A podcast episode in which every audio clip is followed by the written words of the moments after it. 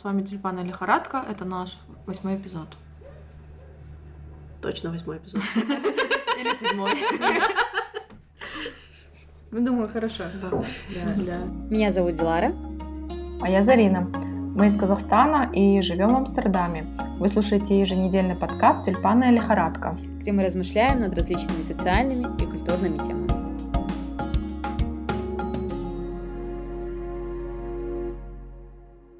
Всем привет! С вами Тюльпаны Лихорадка. Это наш седьмой эпизод. Привет, Зелара. Привет, Зарин. И привет, Джанель. Да, сегодня нас при- пригласила в гости наша подруга Жанель. на Очень вкусный ужин. Курица с овощами и рисом. Добрый вечер, меня зовут Жанеля Уэзова. Я очень рада э, приветствовать Дилару и Зарину у нас дома.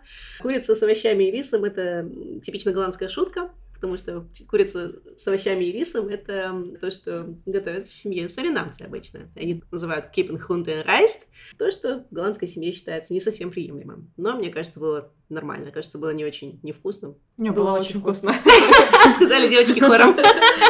И почему в голландской семье это не считается вкусным? Почему? Ну, потому что голландцы, на самом деле, они едят картошку. Да, есть- э, которые необычно невкусные. которые обычно они считают очень вкусные, потому что М, С майонезом еще. с, майонезом, да, вот со сметаной, это называется стампот. Стампот э, буквально перевод это раздавилка. То есть они берут картошку, отваривают ее и, давят, э, добавляют всевозможные овощи и невозможное тоже. Но мне кажется все равно, что рис с курицей и овощами это ближе к нашему плову, и а, Мгм. поэтому это было на нашем столе сегодня вечером. А, Жанель, ты сразу, мне кажется, все поймут, что ты очень просвещенная в голландской культуре. Расскажи, пожалуйста, немножечко о себе и про твой бэкграунд, когда ты сюда переехала. Я переехала сюда в э, возрасте 12 лет вместе с мамой. И я думаю, у очень многих подростков это бывает, потому что мама вышла замуж за э, очень хорошего человека. Его зовут Роберт Термерс. Он профессор э, лингвистики. Он э, специализируется в турецком и арабском языках. Также он знает еще 9 других языков, которые... Вау. В том числе казахский и русский языки. Мгм. Он настоял на том, чтобы Да. мы дома говорили на казахском языке, потому что у меня есть еще братишка с сестренкой. Они поэтому, благодаря моему отчиму Роберту, они, эм, я не скажу, что свободно говорят, но они хорошо понимают казахский язык. Здорово. Мы даже в Казахстане не смогли хорошо начать говорить на казахском. Здорово. Я А очень сколь- благодарна. А на скольких языках говоришь ты? Я свободно говорю на пяти, но Ага. в школе еще был, было дополнительно два языка, на которых не говорит никто. Это мертвые языки, латынь, древнегреческий. То есть это казахский, русский, голландский, английский. Французский, немецкий Вау. Вау. и немножечко иврита, но это было давно и и в прошлом. Ты заметил наши последние пять комментариев? Это просто вау! Это, это значит, что это будет, будет сложно поддерживать планку, так что давайте приступим к вопросам. Да. А, Ну, ты рассказала про свою причину переезда, то есть, да, получается, вот мама вышла замуж за очень хорошего человека, и, получается, ты сюда переехала. Я тоже вышла замуж за очень хорошего человека. Ну, ну, это было позже. Это было позже. Расскажи, вот как тебе здесь, я понимаю, ты сюда в школу ходила. Да.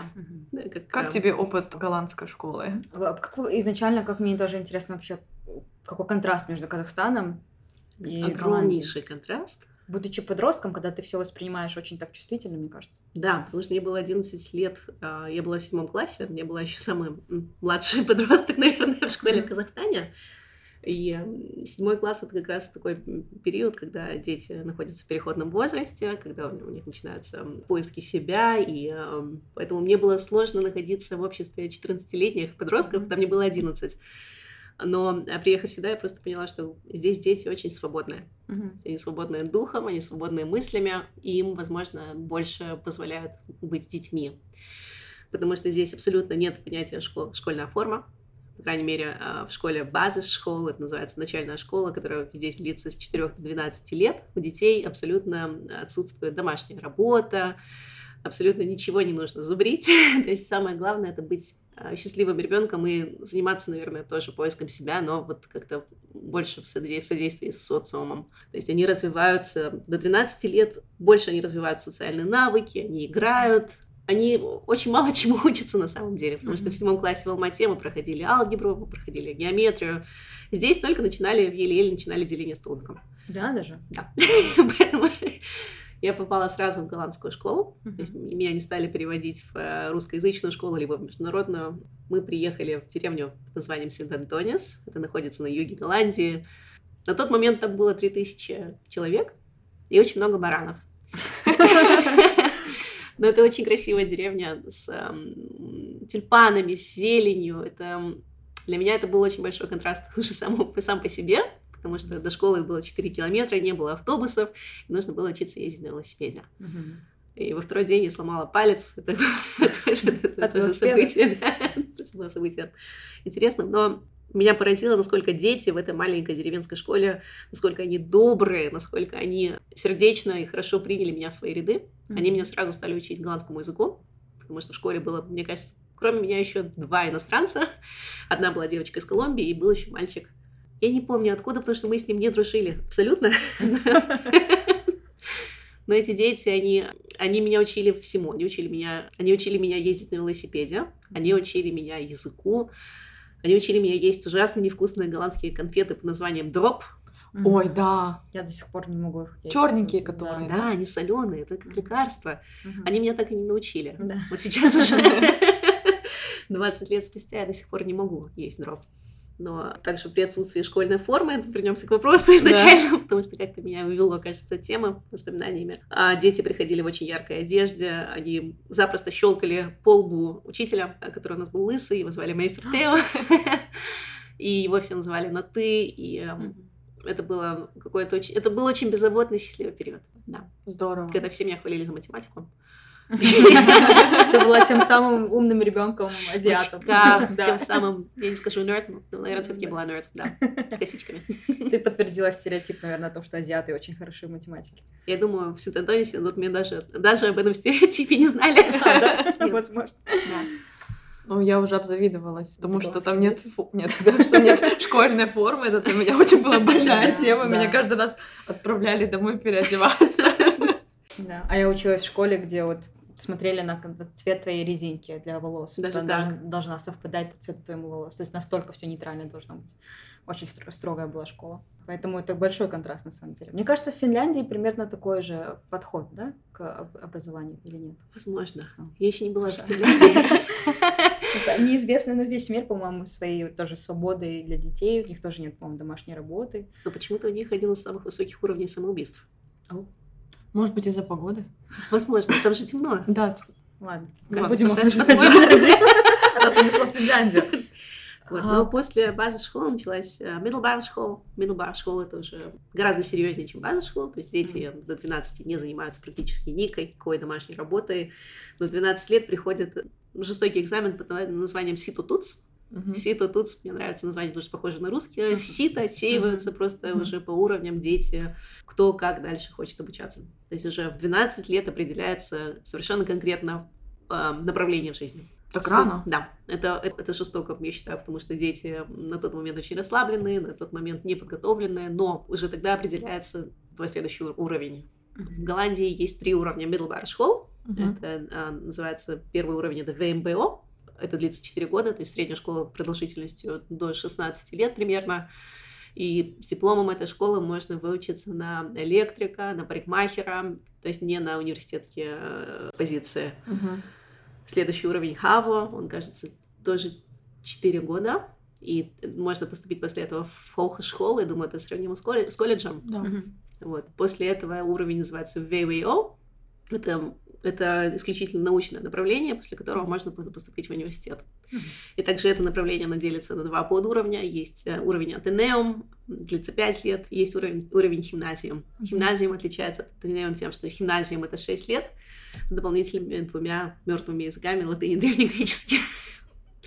Ну, понятно, что ты ходила в гимназию тогда, получается. Получается, я ходила в гимназию, да, с э, шестью языками, то есть латынь, древнегреческий, плюс обязательно в, каждом, в каждой голландской школе на тот момент был французский, немецкий, английский и голландский языки.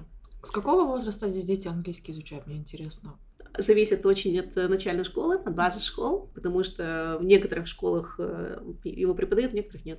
А. Вот, а так официально, получается, 12 лет только. Мгм. Но а, при том дети видят, теле- смотрят телевизор. Здесь, наверное, разница в том, что все фильмы и мультфильмы, они не, не дублируются. То есть здесь субтитры, поэтому дети, они сразу же впитывают с младенчества им английский язык. Мгм. А какой уровень знаний вот этих языков, шести языков, которые ты перечислила? Я думаю, среднего голландца вполне неплохой.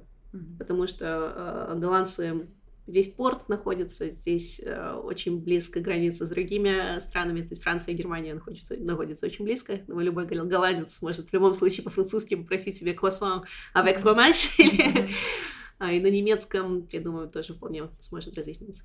Ну и голландский, немецкий, они очень схожи, мне кажется. Они очень близки. И потом, получается, после этого идет университет, правильно? В моем случае идет университет. Я получила бакалавриат в Казахстане, на факультете международных отношений, кафедра международного права. И магистратуру я проходила в Роттердаме. Э, Это абсолютно то, также две абсолютно разные системы образования, потому что на бакалавриате в КАЗГУ мы очень много мы э, зубрили. Мы учили наизусть э, кодексы, мы учили наизусть законы. А здесь гораздо большее внимание уделяется тому, как применять законы на практике. То есть здесь трехчасовые экзамены со всеми законами, со всеми кодексами на столе. То есть можно просто любую литературу использовать, но самое главное знать, насколько ты можешь ее использовать. Что, мне кажется, абсолютно логично. Да, у нас тоже вот мы на бизнесе, когда решали статистику, математику, мне было очень интересно, что дают все формулы вот так на руки на экзаменах. Главное знать, как ими пользоваться, как решить проблему. И мне кажется, это правильный подход, потому что в реальном мире тебе не нужны все эти формулы, и калькулятор у тебя есть, Да. и все машины у тебя есть. Мне еще кажется, что это последствия, наверное, еще советского образования, потому что вот перед, допустим, советским правительством была задача максимально быстро, максимальное количество людей обучить по максимальному количеству предметов, да, поэтому я и учила и физику, химию, биологию, алгебру, геометрию, хотя вот я сейчас думаю, нафига все это надо было? Это очень честный ответ. У меня так получилось в жизни, что я 11 класс заканчивала в Казахстане. Вот. Мне пришлось за одно лето пройти всю программу химии. Моя бабушка Фролова Матеновна, она была эм, замечательным химиком, и поэтому мы все лето решали примеры. И, эм, к счастью, это все получилось, и это был первый год экспериментов с ХНТ, единое национальное тестирование, оно еще существует. Да, это? Да. То есть весь год мы учили наизусть, зубрили, опять же, вопросы из задачников. Это было для меня очень-очень странно, но в итоге хорошо все закончилось. Но да, вот как ты говоришь, как можно быстрее, как можно больше. И для меня, я, я- я не знаю честно, сколько процентов из этих знаний у меня еще осталось в голове. Потому что если ты не применяешь их, то потом уже особо пользы, по-моему, от них не было. Но я помню, по-моему, помню, сколько было зубов у коня Абулхаира. У меня по русскому языку, я до сих пор помню, на ЕНТ был вопрос «Кочевое жилище казахов». Ну, правильный ответ, конечно же, юрта, но при чем тут русский язык, я так и не поняла. Ну, я могу вам рассказать интересные вопросы из местных э, экзаменов по, по интеграции в Нидерландах. Я не знаю, вы проходили эти экза- Я я его сдавала. Я буду сдавать скоро. Ага, ну тогда не будем пока еще сильно. Спойлерить. Это, это еще попуще, чем кочевое, кочевое жилье казахов.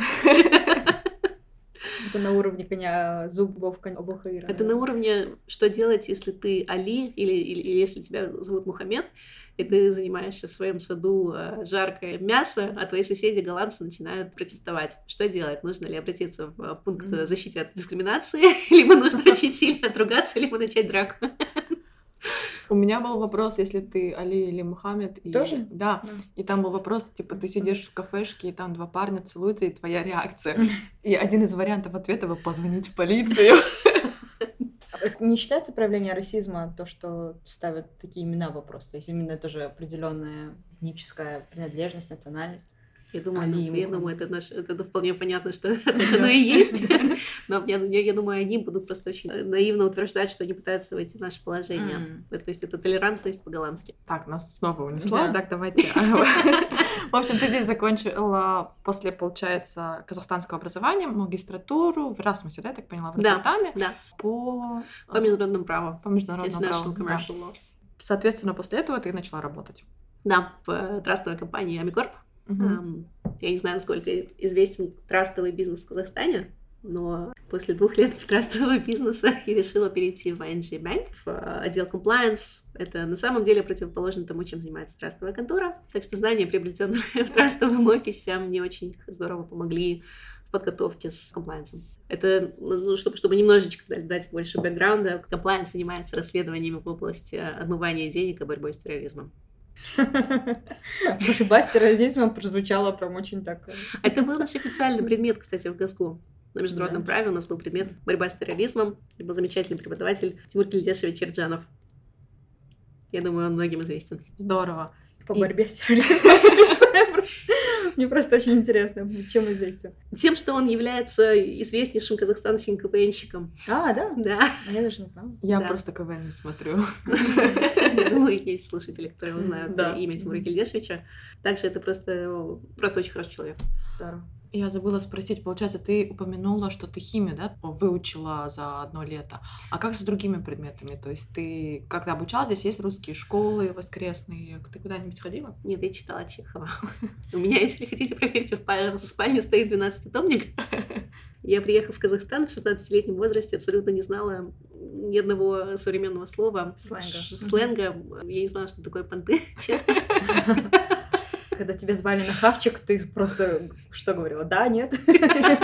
Убегала? на всякий случай, да. но- Сложно. Было сложно к этому привыкнуть. История Казахстана это тоже был отдельный предмет, по которому мне очень многому пришлось учиться заново, потому что я поняла, что в учебниках, в некоторых учебниках просто абсолютно разная информация. И знания седьмого класса не очень сильно отличались от тех, которые мы получили в одиннадцатом классе. И также программа была существенно шире, чем до этого. А по другим предметам, например, география или физика, какой уровень в Голландии, какой уровень у нас в Ну, Казахстане? Земной шар, он везде круглый, к счастью. А так география в Голландии, она, наверное, больше как с точки зрения геологии, дальше политологии, Мгм. а, геополитики рассматривается.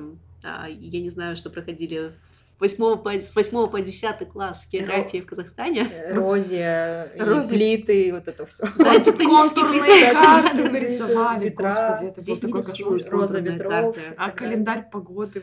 Нет, мы не, мы не продерживали календарь погоды, но были очень интересные э, эксперименты по физике. То есть физика здесь была одним из моих любимых предметов. В Казахстане, к сожалению, нет. Потому что там я больше на языках э, сконцентрировалась, но здесь очень хорошо оборудованные лаборатории. То есть здесь высокий уровень безопасности, когда эксперименты. Здесь очень заинтересованные молодые преподаватели, которые умеют передать страсть к своему предмету, ученикам тоже. Я считаю, что это очень важно в любой системе образования, неважно от страны. Важно заразить ученика любовью к предмету, заинтересовать, чтобы это уже просто было intrinsic motivation. А литературу, то есть, а, ну, я так понимаю, здесь «Войну и мир» там за лето не дают читать. Нет, но я ее читала параллельно. Я очень люблю читать. Чеховым. Да. Я очень люблю читать. Поэтому я, к счастью, по литературе не очень много упустила. И по русскому языку тоже. А в школьном образовании, то есть, что они проходят? Зарубежную литературу, голландскую литературу? В Нидерландах отсутствует предмет литература. Окей. Да, нет такого предмета здесь, поэтому стихи здесь не заучивают. Здесь мало пишут сочинений, к сожалению, очень мало, но часть этих навыков проходится по предмету голландский язык. Это очень, э, здесь очень широ- широкая программа голландского языка. Здесь есть spelling, конечно, правописание, которому здесь не так много уделяется внимания, как, как у нас на русском языке, в казахском языке тоже. Но э, иногда здесь пишут эссе. То есть иногда здесь обсуждают книги, но гораздо меньше, чем у нас. Еще я хотела у тебя поинтересоваться, потому что я слышала, что здесь обязательно в школе нужно сдавать экзамены по плаванию.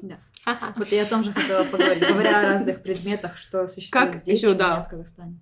Да, еще как вообще уроки физкультуры проходят. Я не была супергероем в физкультуре. далеко, далеко даже от этого, потому что у меня были... э, у меня было минус 15. Это, это очень Реально. большой экскьюз.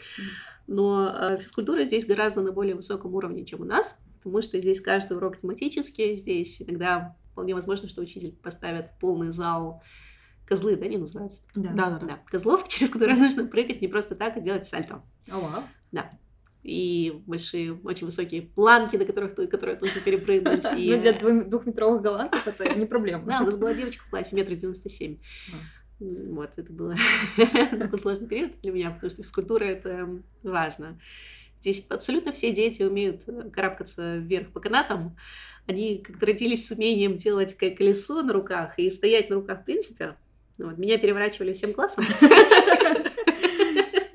А потом всем же классом забывали перевернуть обратно. Поэтому нет, это больно, немножечко болезненная тема, но я любила играть в футбол, потому что в пользу тех же очков э, люди боялись меня сильно задеть. И я просто большим таким э, объектом моталась, моталась по всему полю и когда-то что-то забивала. Иногда себе. Вот. Но плавание, да, плавание было здесь раньше обязательным, то есть дети с четырех лет, лет здесь они умеют плавать, и э, здесь разные плавательные дипломы А, Б и С, то есть А и Б, это, мне кажется, когда ты умеешь делать, умеешь плавать брасом и кролем, Мгм. и э, С это когда ты умеешь уже спасательным плаванием заниматься, то есть в одежде умеешь прыгать под кольцо, у меня ни одного диплома нет. А еще я слышала, что есть плавание, вот диплом он дается не только в бассейне, а именно плавать в открытых водах. Что-то такое. Для меня это было большим ну, вот, удивлением. Голландский мой друг, он может спокойно проплыть там в, мо- в морях, океанах, а у меня ну, не, только, не только паника, но и нету навыков, потому что когда Мгм. идет течение и так далее, я не умею справляться с волнами. И мне кажется, голландцы именно этому тоже учатся, именно плаванию в открытых водах тоже. Не Я знаю, спрошу, как- спрошу у супруга, что я не знаю, Мгм. честно. Ну, Что-то такое здесь есть. Да, потому что, я скажу честно, я не умею плавать. Хоть я и 6 лет прожила в Дубае, меня люди спрашивают, чем ты там занимался? Я говорю, я училась, мне некогда было. И вот когда я про это узнала, я такая, ой-ой-ой, если Амстердам будет тонуть, то, кажется, я... Зарина потонет вместе с ним. Да, то я потону. Ты будешь тот голландский мальчик, который пальцем спас всю Голландию. Да, у которого есть диплом С. Просто есть легенда а, про мальчика, я не помню, как его звали, но он спас всю Голландию, потому что про- прорвало дамбу, и была одна маленькая дырка, и он ее пальчиком как раз-таки вот смог э, спасти. Интересно. Да. Но здесь много интересных историй. Почему голландцы такие спортивные? Это, как ты говоришь, они с детства стоят на руках и, все что угодно. Это И велосипед. Я думаю, дело в велосипеде, потому что в многих населенных пунктах нет автобусов. Подозреваю, что они такие высокие, потому что их просто постоянно сажали на слишком высокие велосипеды, и ножки вытягивались все время. Но ам, мой супруг, например, он каждый день по 30 километров проезжал, ну, это в общей, в общей получается, сумме, 15 километров от дома. В любую погоду, под э, дождем, под градом, а, он ездил на велосипеде все 6 лет, все 5 лет своего обучения. Я тоже некоторое время это делала. Сейчас корона, получается, голландцы не ездят, и э, это отражается очень в внутреннем состоянии тоже, я думаю. Но а, в Голландии велосипедисты короли. То есть они короли дороги. То есть, боже упаси, прохожего пройти по этим красным дорожкам, которые усеяны кровью таких же прохожих. Ну, думаю, тему учебы мы покрыли, да? У тебя есть еще какие-то вопросы?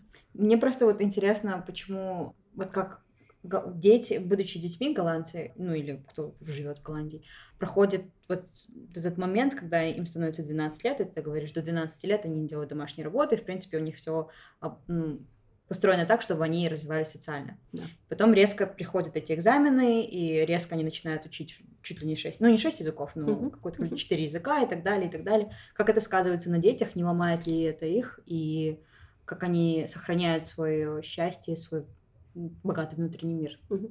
через это все. Хороший вопрос, потому что языки, да, это, это гимназия, это неум, это означает э, очень высокий уровень математики.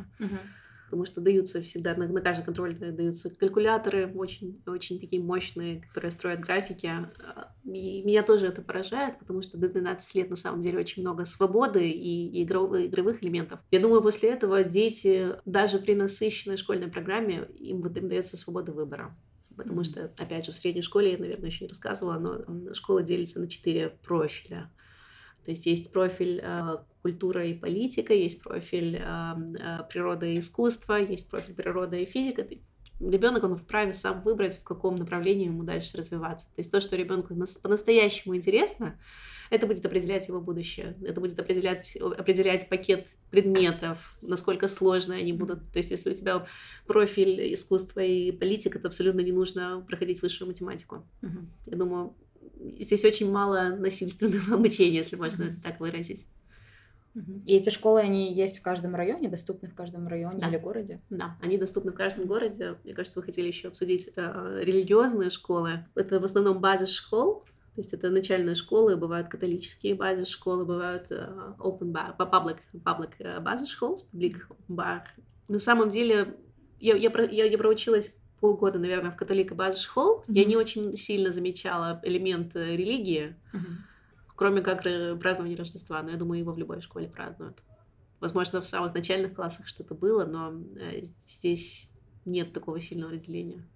И там даже не проходите ничего связанного с религией? Или с Нет, когда-то это было. То есть у, моего супруга в школе это было. То есть у него был урок, кажется, катехизиса.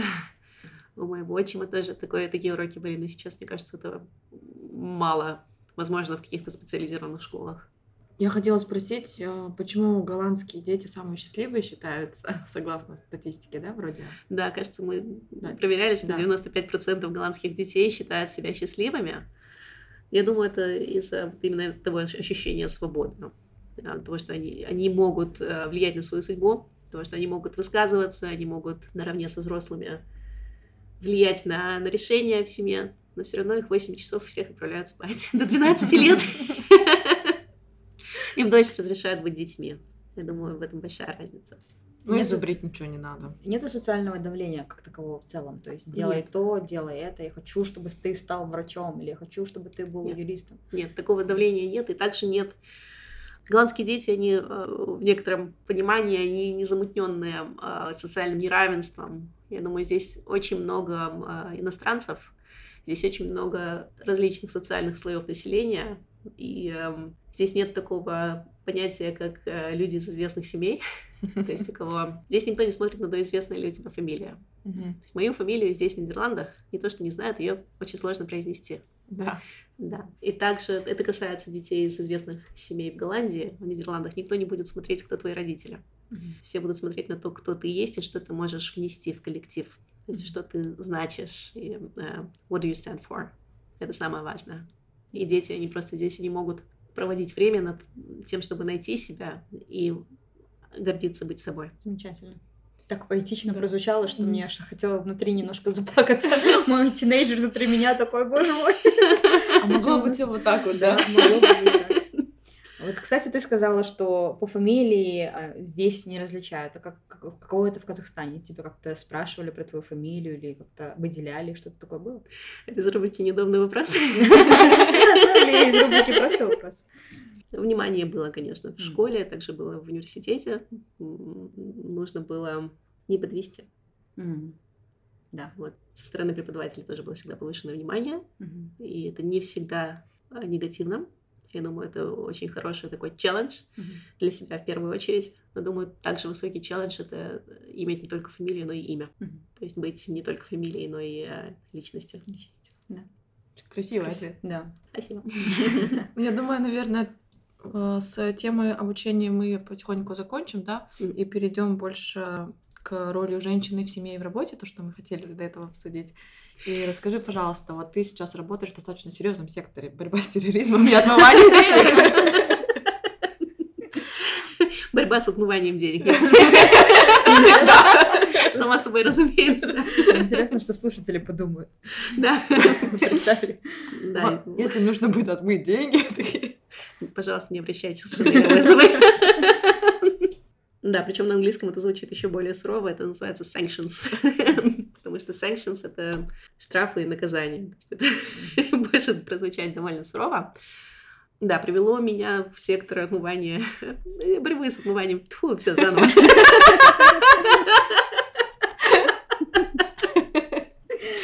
Вот так вот ты выдаешь все свои истины. Мне кажется, это попадет в развятый букфел что привело меня в этот сектор, это был опыт работы в трастовой компании. Потому что трастовые компании, они строятся в основном для того, чтобы создать в Нидерландах компанию для удобного налогообложения. А получается, граница с возможным отмыванием денег становится очень размытой. И в определенный момент мои моральные устои мне уже не позволили продолжать э, работать в компании, в которой я работала до этого.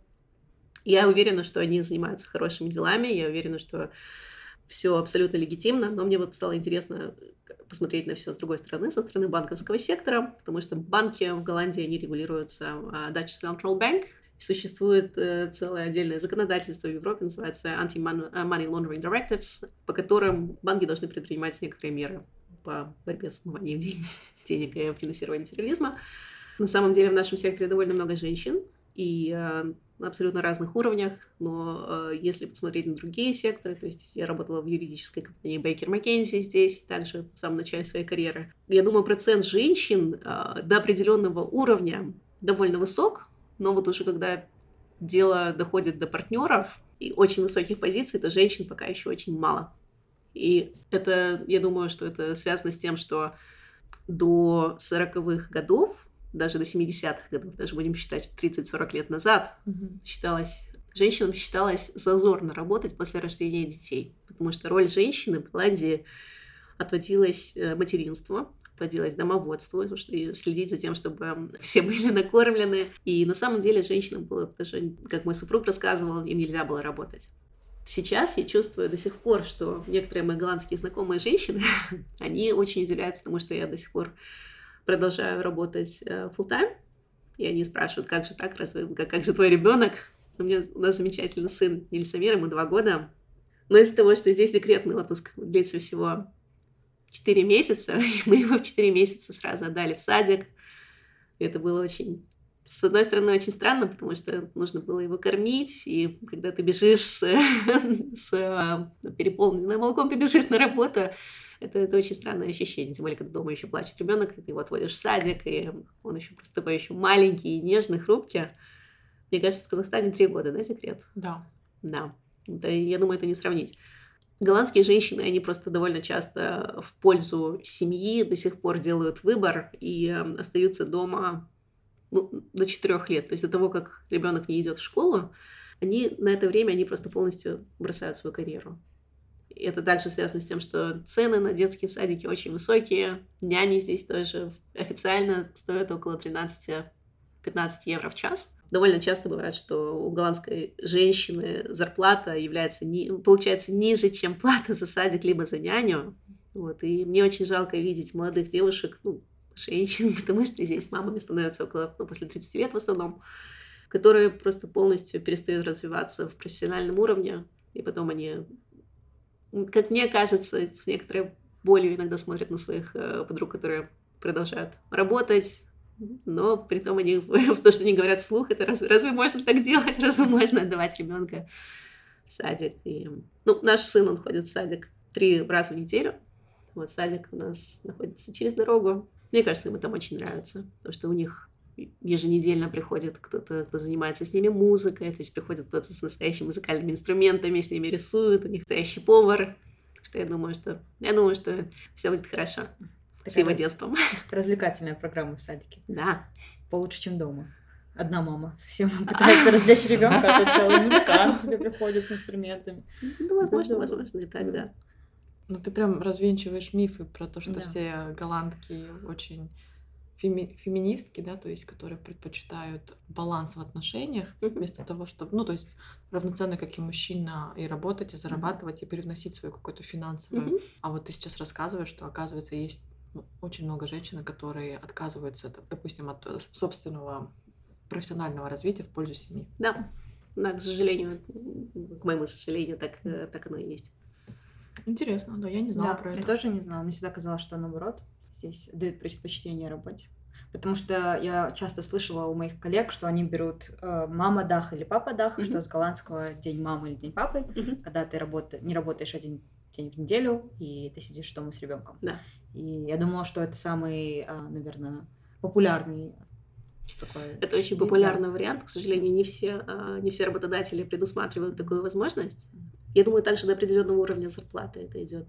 То есть, когда зарплата существенно, когда зарплата женщины, молодой мамы существенно превышает стоимость садика, я думаю, здесь уже можно говорить о свободе выбора. Да. И здесь уже можно начать что-то обустраивать. Потому что бабушки, дедушки здесь тоже приходят, конечно, нянчиться, все обожают внуков, но здесь это гораздо меньше, чем, допустим, в Казахстане. Иногда просто в силу географического расстояния. Здорово, Жанель, так интересно. Ну что, мы потихоньку, наверное, будем закругляться, да? То есть, Злара, у тебя есть вопросы? Пока нет. Пока нет, да. И можно потихоньку начинать нашу рубрику «Неудобный вопрос». Начинайте. Так, у меня к тебе такой неудобный вопрос. Я не знаю, насколько он неудобный, но имея опыт а, обучения и в Казахстане, и в Нидерландах, то есть чтобы одно ты взяла и как это integrated, как будет integrated? Интегрировала. интегрировала, Ввести, да. вне- внесла вот в казахстанское образование. Или даже не в казахстанское, вот это послесоветское образование, сейчас то, что мы пытаемся построить, да? Я думаю, вполне легитимный вопрос. Мгм. Я бы взяла, я бы взяла элемент навыка применения знаний. Я не знаю, насколько сейчас он присутствует в современном образовании. Я думаю, что он есть, но я бы сделала это обязательным элементом. То есть каждый, каждый раз проходить кейсы. То есть ты выучил урок по физике, ты вызубрил, как его применить на практике. То есть как привнести, как придумать нестандартное решение проб- проблемы, которая не указана в учебнике. Свобода мыслить. Мне кажется, хорошее замечание, потому что я до сих пор помню, что в школе мы постоянно какие-то теории изучали, какие-то Ну, зубрили. зубрили, да. заучила. Как выйти за контур контурной карты. Да. Здорово. Жена, у тебя есть вопрос? Нет. Неудобно. Дилара, когда у тебя, дай бог, будут дети, Мгм. как ты будешь их обучать? Как ты будешь их воспитывать? Мне очень понравилось то, что ты сказала про свободу и давать детям настоящую свободу во всех смыслах этого слова, в плане не рушить их детство, а то и всю жизнь своими какими-то недоделанными вещами, своими идеями, своими желаниями. Мне кажется, многие родители, желая лу- наилучшего детям, все равно в какой-то мере, возможно, Передают груз своих да, амбиций. груз, да, да. Нереализованных каких-то. Да, нереализованных амбиций. И это на самом деле, мне кажется, сложно для ребенка, потому что, будучи ребенком, ты хочешь максимально сделать своих родителей счастливыми и помочь им, но в то же время, возможно, у тебя есть свои какие-то нестыковки, тебе хочется сделать свое дело, жить по-другому. И мне кажется, вот я бы, как мама, всегда старалась, и я очень надеюсь, что я на самом деле в этом а, добьюсь успеха, дать ребенку свободу выбора, свободу вообще мысли и быть максимально жить жизнь, будучи самим собой. Не, да, несмотря на то, как бы меня вдохновить, или как бы маму Порадовать. порадовать, или как бы, да, угодить маме. Мне кажется, это такой момент, который я бы вот именно своему ребенку хотела бы очень сильно дать. Я покажу эту запись твоим детям. Здорово. И потом они мне скажут, это ты? Нет, они Не побоятся, они побоятся, чтобы тебя не Да, разозлить. Да, классный был, классный был комментарий. Да, Зарин, какой у меня тебе вопрос? Я даже не знаю. Я все время задаю вопросы Зарине, она все время говорит, что мне неудобно, что все, все замечательно. Вот я тебе не знаю, какой тебе задать вопрос. Чтобы- очень толерантный человек. Да, даже не знаю. Жанель, ну у тебя есть что-то в голову приходит? Жанель, у тебя есть ко мне неудобный вопрос? Да, какое у тебя нелюбимое голландское блюдо? Это изи. На самом деле я призадумалась, потому что я не так много голландских блюд знаю. Они все нелюбимые. Я люблю селедку, если идти от противного так. Мне очень нравится битерболон. Но, скорее всего, вот ты упоминала стампот. Ага. Да, и я помню, что я как-то кушала, и мне, мне было очень странно, что пюре зеленое, во-первых. А во-вторых, там сосиска была не очень вкусная. Она была тоже в пюре? Интегрирована, либо она сосиска? Нет, сосиска была как типа, ну пюре это был как сайд-диш, получается. А, А, а, ну это стампот или это не стампот? Да, да, да, да, да, это стампот, да. Выражение твоего лица говорит достаточно. И там была интересная сосиска, и после этого я больше стампот не ела. Ну, очень хорошее заключение. Да. И да, напоследок мы обычно просим какие-то Совет. рекомендации, советы для наших слушателей. Может быть, ты что-то хочешь посоветовать как родитель или как а, человек, который работает в борьбе с отмыванием денег. Ну, или просто как личность. Книжка, что угодно. Да. Я думаю, я могу посоветовать вещи как родители. Я думаю, мы довольно много говорили о свободе детей, и о том, как, насколько это важно э, в плане борьбы, борьбы с отмыванием терроризма. И думаю, то, что тут все предельно ясно, люди, будьте честны перед самим собой, перед э, налоговой. Но э, в плане советов я могу порекомендовать замечательную книгу, которая называется «Моя гениальная подруга» Елена Ферранте. Не знаю, вы ее уже читали или нет. Дилара Зарина. Это просто замечательная книга. А итальянская писательница абсолютно не имеет никакого отношения к нашей сегодняшней беседе, но я просто до сих пор под большим впечатлением. Здорово. Спасибо большое. Спасибо большое, Жанель. Было очень приятно с тобой поговорить. И очень весело. Я думаю, мы много сегодня смеялись. У нас Надеюсь. такой, да, очень а, жизнелюбивый и очень веселый и счастливый гость. Вернее, мы в гостях. Сами гости напросились. Нет, спасибо вам большое, мне было очень приятно с вами побеседовать. Всем пока, с вами была Тюльпанная лихорадка, эпизод седьмой. Сегодня на этом закончим. Спасибо, что были с нами. Если вам понравился этот эпизод, подписывайтесь на наш подкаст и делитесь с друзьями в социальных сетях. А если у вас есть вопросы или темы, которые вас интересуют, пожалуйста, напишите нам в инстаграме тюльпанное, нижнее подчеркивание, лихорадка.